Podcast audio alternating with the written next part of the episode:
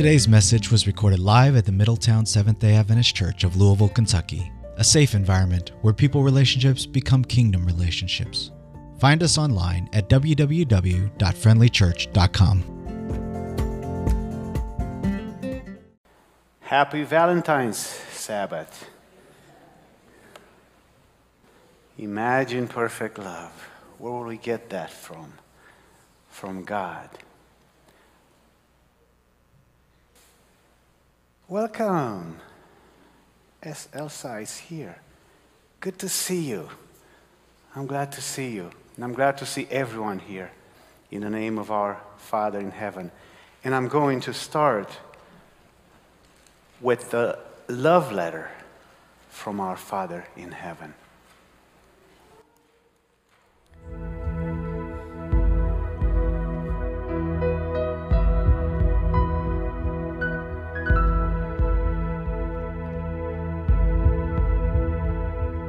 My child, you may not know me, but I know everything about you.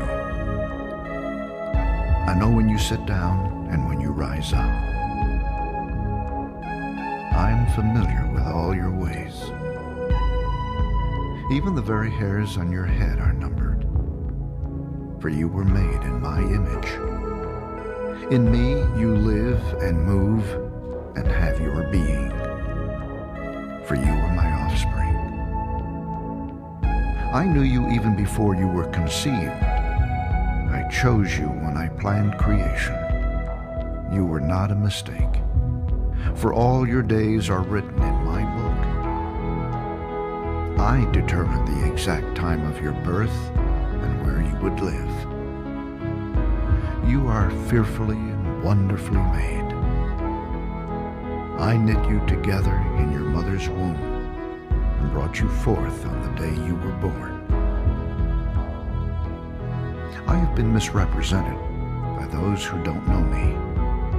I am not distant and angry, but am the complete expression of love. And it is my desire to lavish my love on you, simply because you are my child I offer you more than your earthly father ever could. For I am the perfect father. Every good gift that you receive comes from my hand. For I am your provider and I meet all your needs. My plan for your future has always been filled with hope. Because I love you with an everlasting love. My thoughts toward you are countless as the sand on the seashore, and I rejoice over you with singing. I will never stop doing good to you, for you are my treasured possession. I desire to establish you with all my heart and all my soul, and I want to show you great and marvelous things. If you seek me with all your heart, you will find me. Delight in me, and I will give you the desires of your heart. For it is I who gave you those desires. I am able to do more for you than you could possibly imagine. For I am your greatest encourager. I am also the Father who comforts you in all your troubles. When you are broken-hearted, I am close to you. As a shepherd carries a lamb I have carried you close to my heart. One day, I will wipe away every tear from your eyes, and I'll take away all the pain you have suffered on this earth. I am your Father, and I love you even as I love my Son Jesus. For in Jesus my love for you is revealed. He is the exact representation of my being. He came to demonstrate that I am for you, not against you, and to tell you that I am not counting your sins. Jesus died so that you and I could be reconciled. His death was the ultimate expression of my love for you. I gave up everything I loved that I might gain your love. If you receive the gift of my Son Jesus, you receive me. Nothing will ever separate you from my love again. Come home and I'll throw the biggest party heaven has ever seen. I have always been father and will always be father. My question is, will you be my child? I am waiting for you.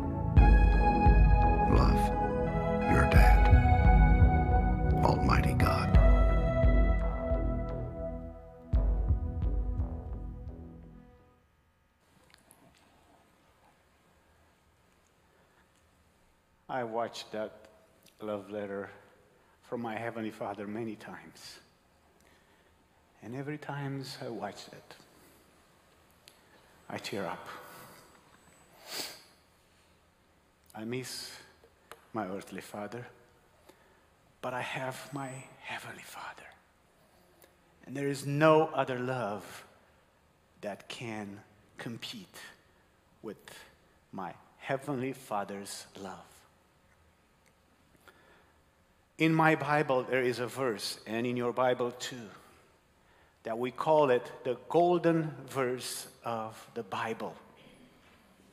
You know what that is? John chapter 3, verse 16. Nicodemus came to see Jesus, and Jesus spoke the word. And this verse, I sang it, I read it, I memorized it. This verse is your Valentine today, and I would like you to read it with me. For God so loved the world that he gave his only begotten Son, that whoever believe in me should not perish, but have everlasting love. My sermon title this morning, Rest in His Love. Let's bow our heads. Gracious Father, thank you for the love that you have given us. A love that we can hardly comprehend, and a love that we'll only understand as we will live with you in eternity. When we face to face will sit down and talk with you, and you will expound to us what it takes to love a human being. And only you know. And Lord, today I pray that you will inspire us on this topic of love. In Jesus' name we pray. Amen.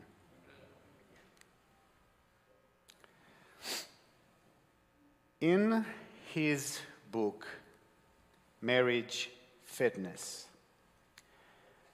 marriage coach and counselor Mort Fertel tells, tells the story of Millard Fuller. Miller was a small town boy, but he aspired, he dreamed of grand financial success and high status in the business community.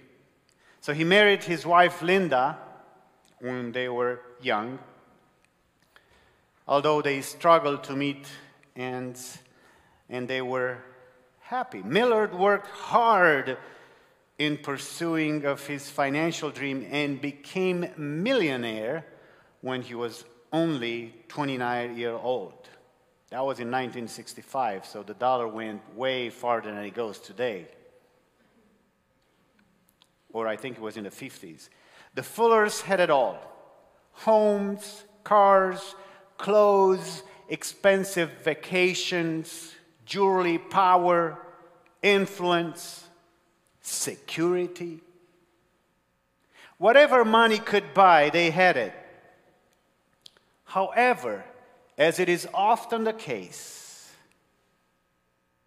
the more Miller immersed himself in business, the more he neglected his family. Miller's marriage, that began as a passionate love affair, became his side business. His bank accounts grew by leaps and bounds, but his marriage account depleted just as quickly. Linda became frustrated with their marriage and began a silent protest.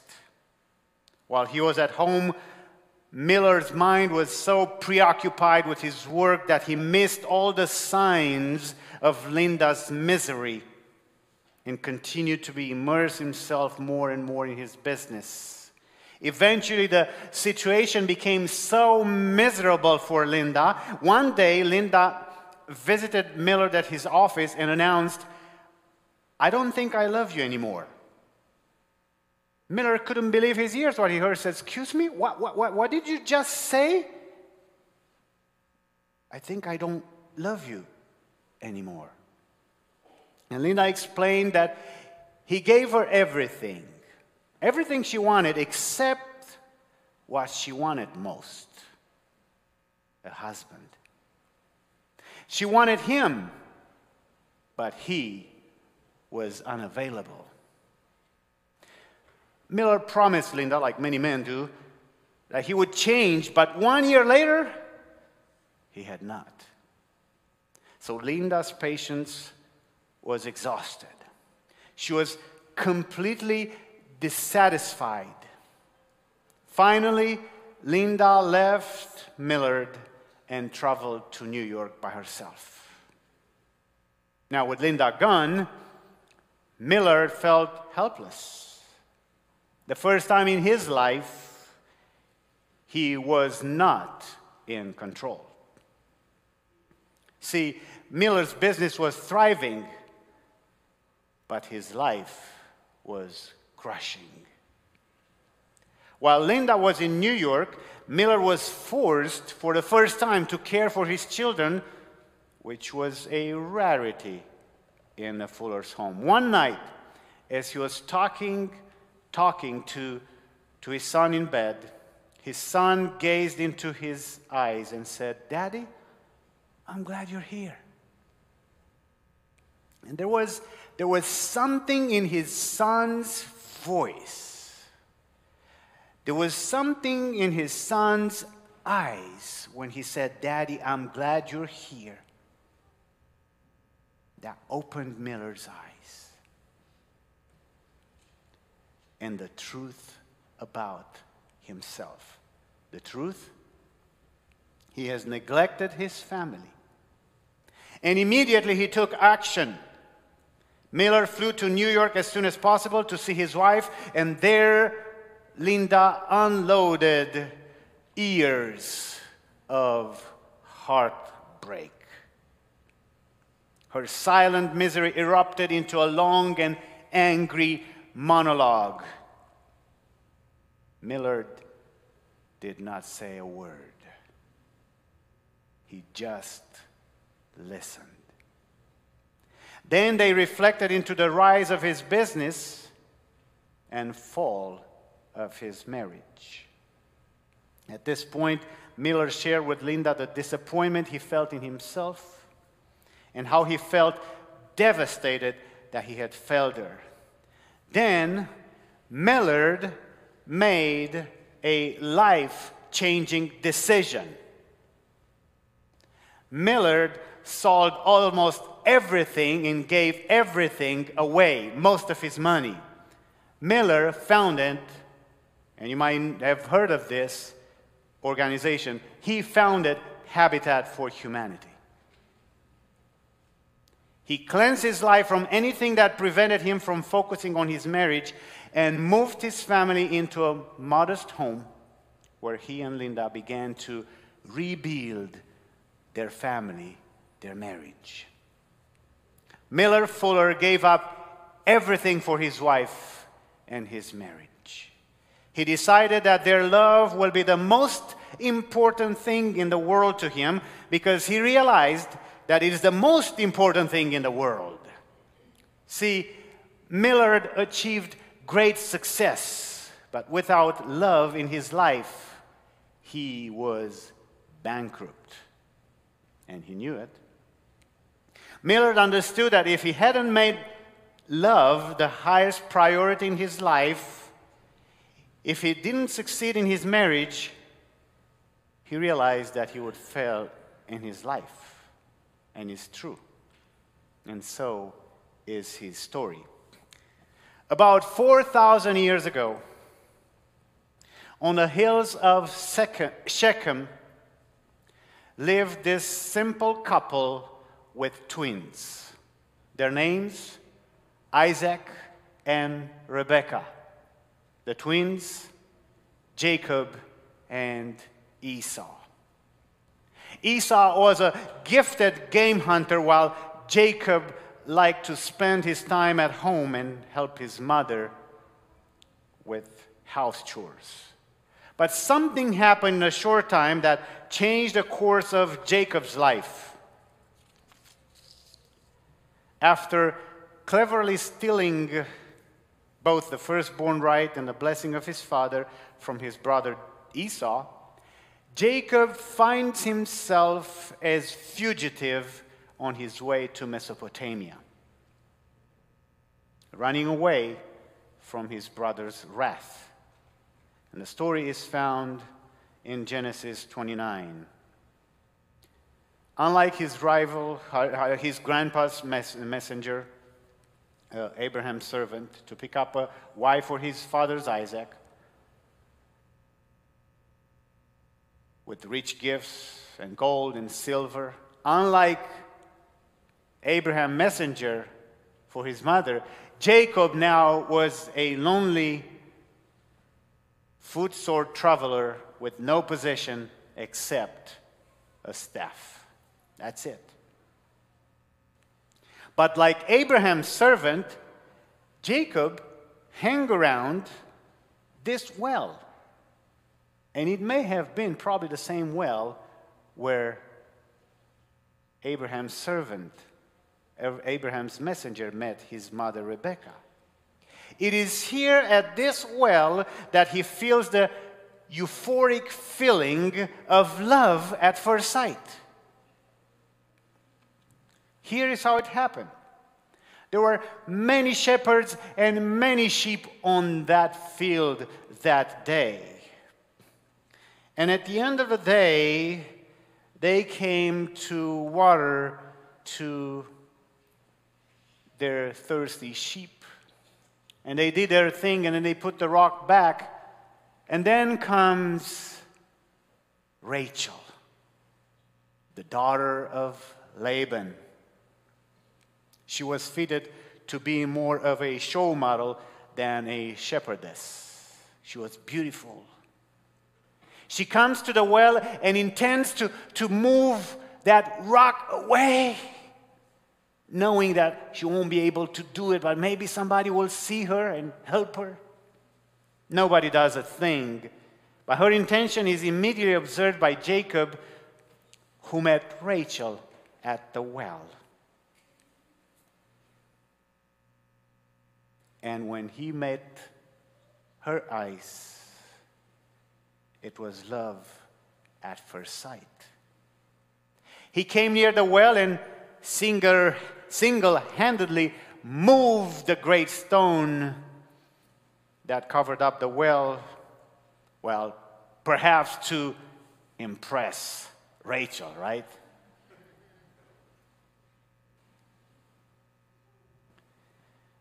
You can, ta- you can tell that Jacob didn't take long before he knew that he loved Rachel, as recorded in Genesis 29, verses 10 and 11. Genesis 29 10 11, when Jacob saw Rachel, daughter of his uncle Laban, and Laban's sheep, he went over and rolled a stone away from the mouth of the well and watered his uncle's sheep.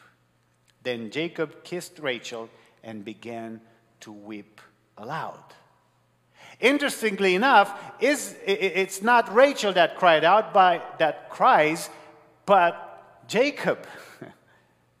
he seemed to know with certainty that Rachel would be his bride. Immediately after this, Rachel ran to her father and, and told, him, told him about the, the young traveler.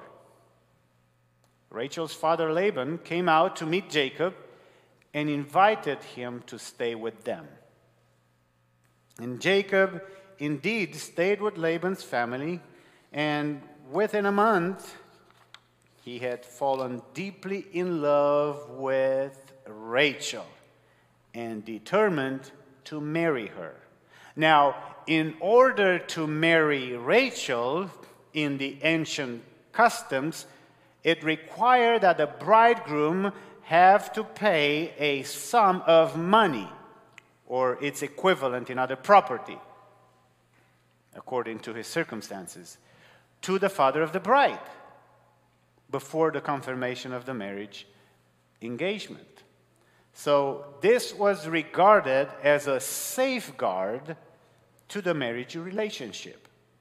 Fathers didn't just think it's safe to trust the happiness of their daughter to men who had not made provisions for support of a family. So, if the father of the bride sensed that the bridegroom did not have enough sufficient savings and energy to manage business and acquire cattle and lands, it was feared that their life would prove worthless.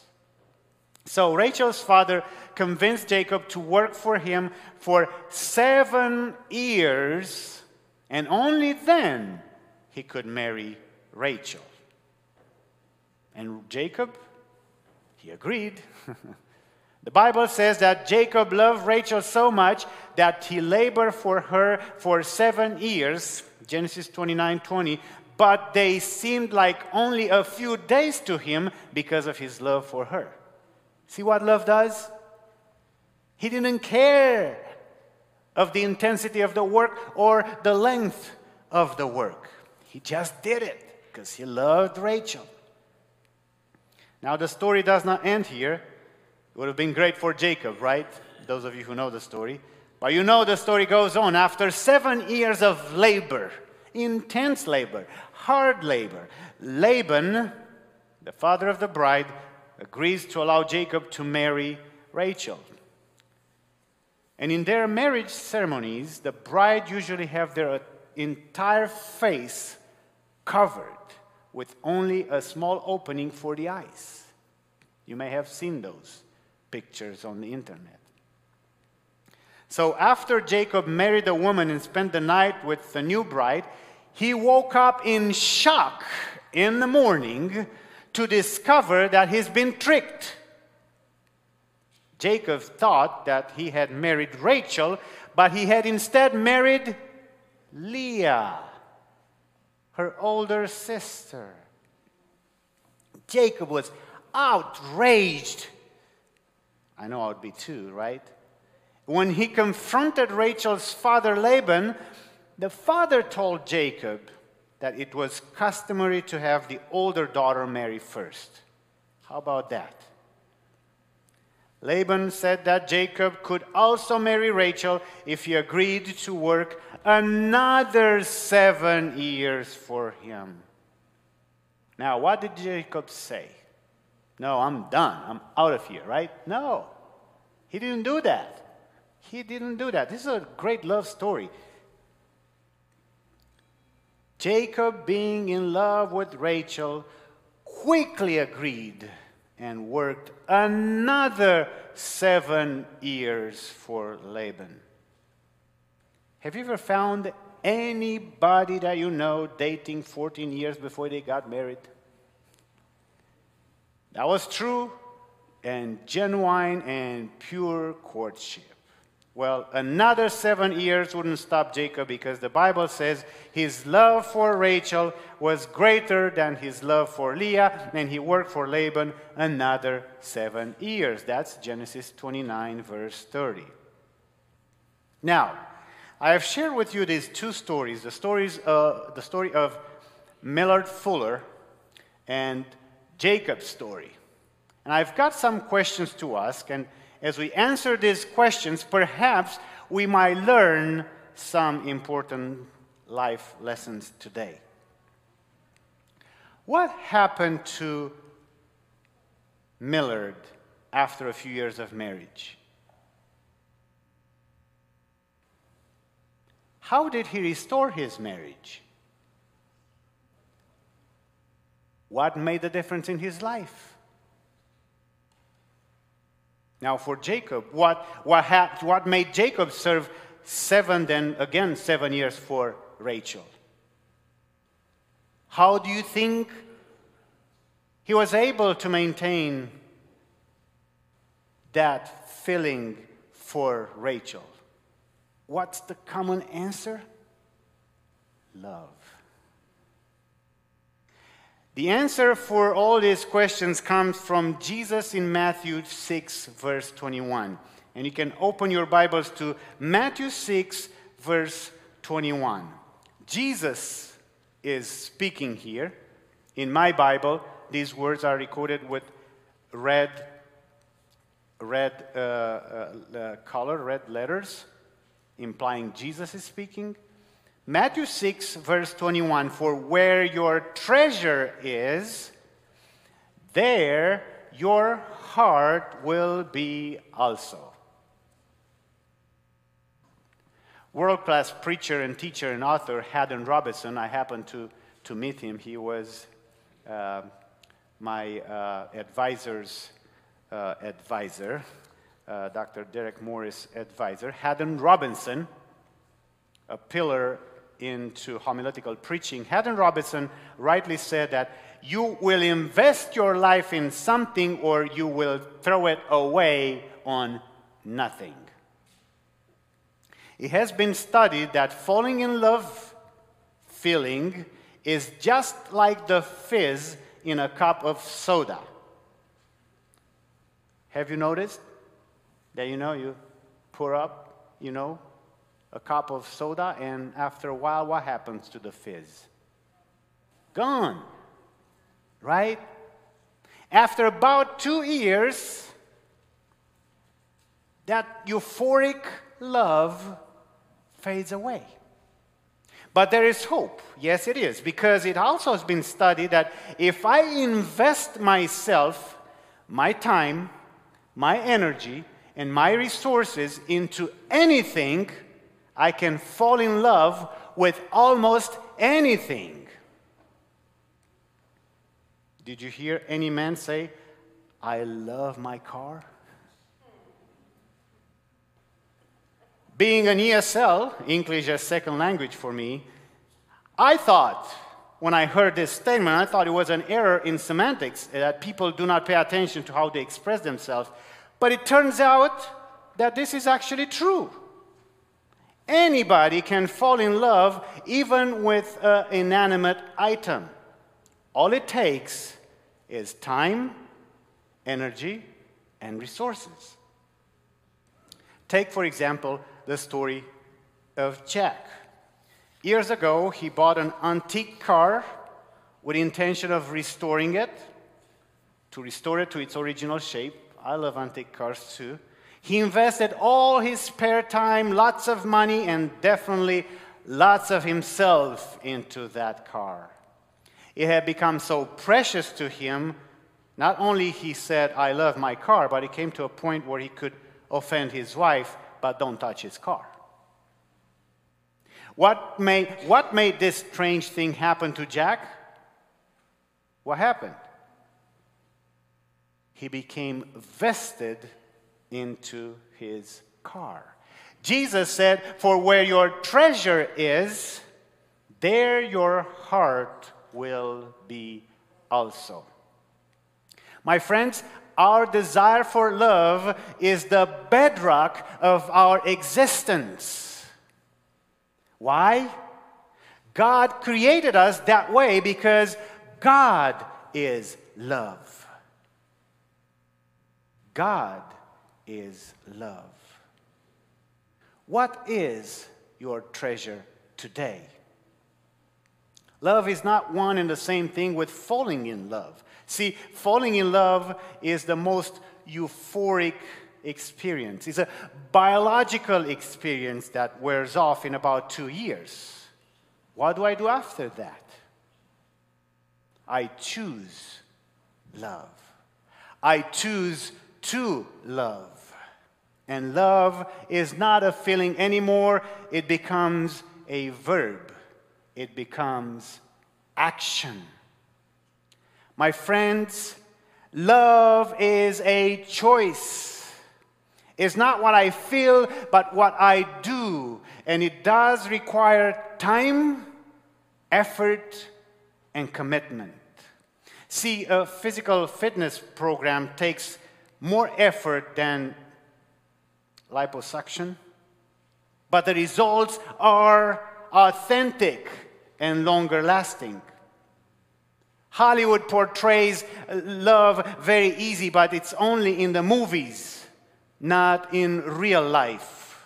Love was easy on your courtship, but that's when you had your mother nature in your side, on your side.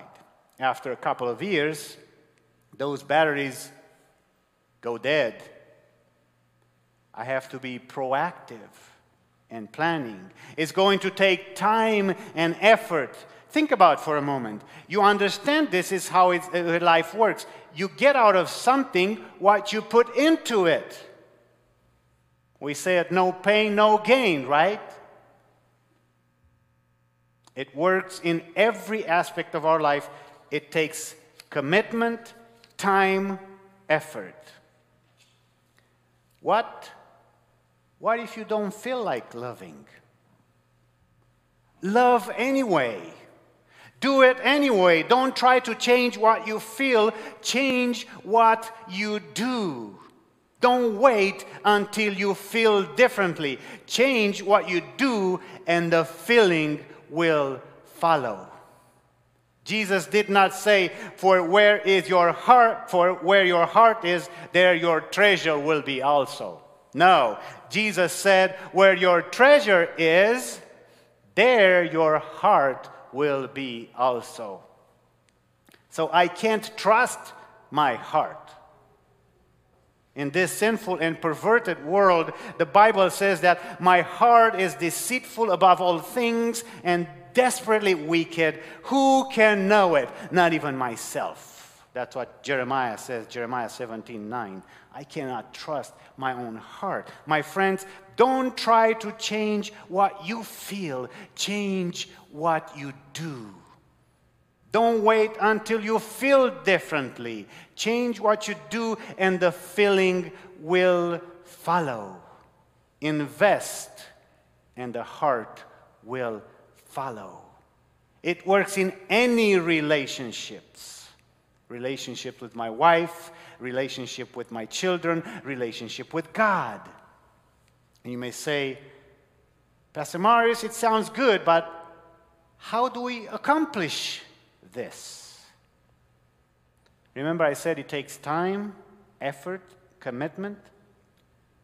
One of the things that is recommended that covers all these three things is to give presents.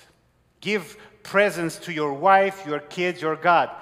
Not present, presents. Spelled P R E S E N C E. Presents. Time is a irrecuperable resource. Give presents. In other words, prioritize to, to spend time, effort, and energy with your treasure. Give presents to your wife, to your kids, and your God. When I grew up, I uh, was involved in school events, and my father was always busy and didn't make it to them. Then I went to the School of Arts and was involved in lots of concerts. Very few, close to none, my father attended. I made a decision in my heart that when I will have children, I will support them with my time, my presence. And as Calvin grew up, I did not miss any of his concerts and school activities. I may have worked in Alabama, I may have worked, whatever. Even when I was here, I remember one time on Friday night I went to, to his concert in Calhoun. Well, when he went to college and with this COVID, obviously, certainly things changed, and he was in, in, in neither choir nor orchestra. But this, this semester, his schedule allowed him to be back in orchestra, and uh, Thursday night, I was on call, and he called me and he said, Whoa, I have this concert tonight. And I knew he's got his concert. And uh, it was live streamed from the Collegedale Campus Church. And even though I was on call, at 7.30, I went to the pastoral care office at Audubon, and I watched his concert live. And I took a lot of screenshots, and I'll text him. And it was fun. He loved it. Do you think he felt loved? And even though there was no in person audience, I attended the concert via the internet. And I know I could hear in his voice afterwards. And I know Adam's got something coming up too with the choir. We want to be there, we want to support them with our presence. You know, that's what God did too. He gave His presence to us through His Son, Jesus Christ. And He still gives His presence to us through the Holy Spirit. We are precious to Him.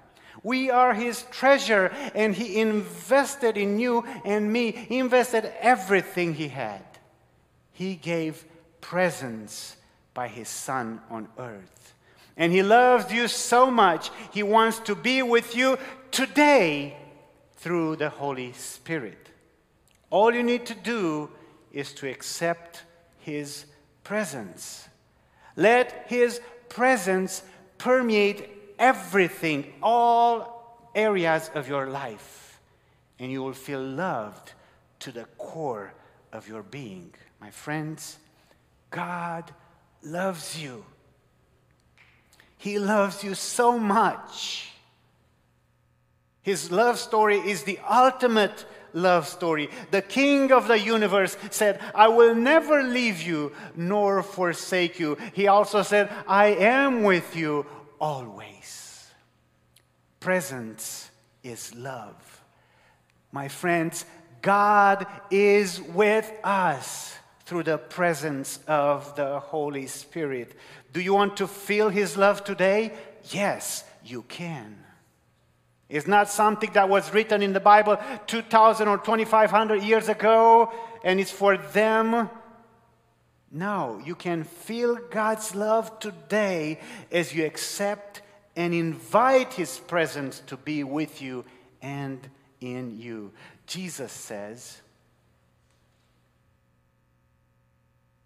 Behold, I stand at the door and knock. If anyone hears my voice and opens the door, I will come in to him and to her and dine with them and they with me. Revelation 3:20. Christian or not, Jesus loves us all. He is knocking at the door of your heart today. Jesus is knocking at the door of your mind. He stands outside of your being, ready to come into you and live his life through you. Have you ever wondered how you can have a wonderful, clean, perfect life? There you go. Jesus wants to come live his life through you. Have you ever wondered how you can love like Jesus? Well, here is your chance. Let Jesus come into your heart today. Can you hear his knock? Can you hear his loving voice? We learned that time, presence is love. God is love, and his presence is at the door of your heart today. Would you let him into your heart today? If you do, would you stand? or would you kneel? Whatever is comfortable to you. I want to give this as an appeal to listen to God as He speaks to your heart. would you place yourself in a position of humility and say this prayer with me?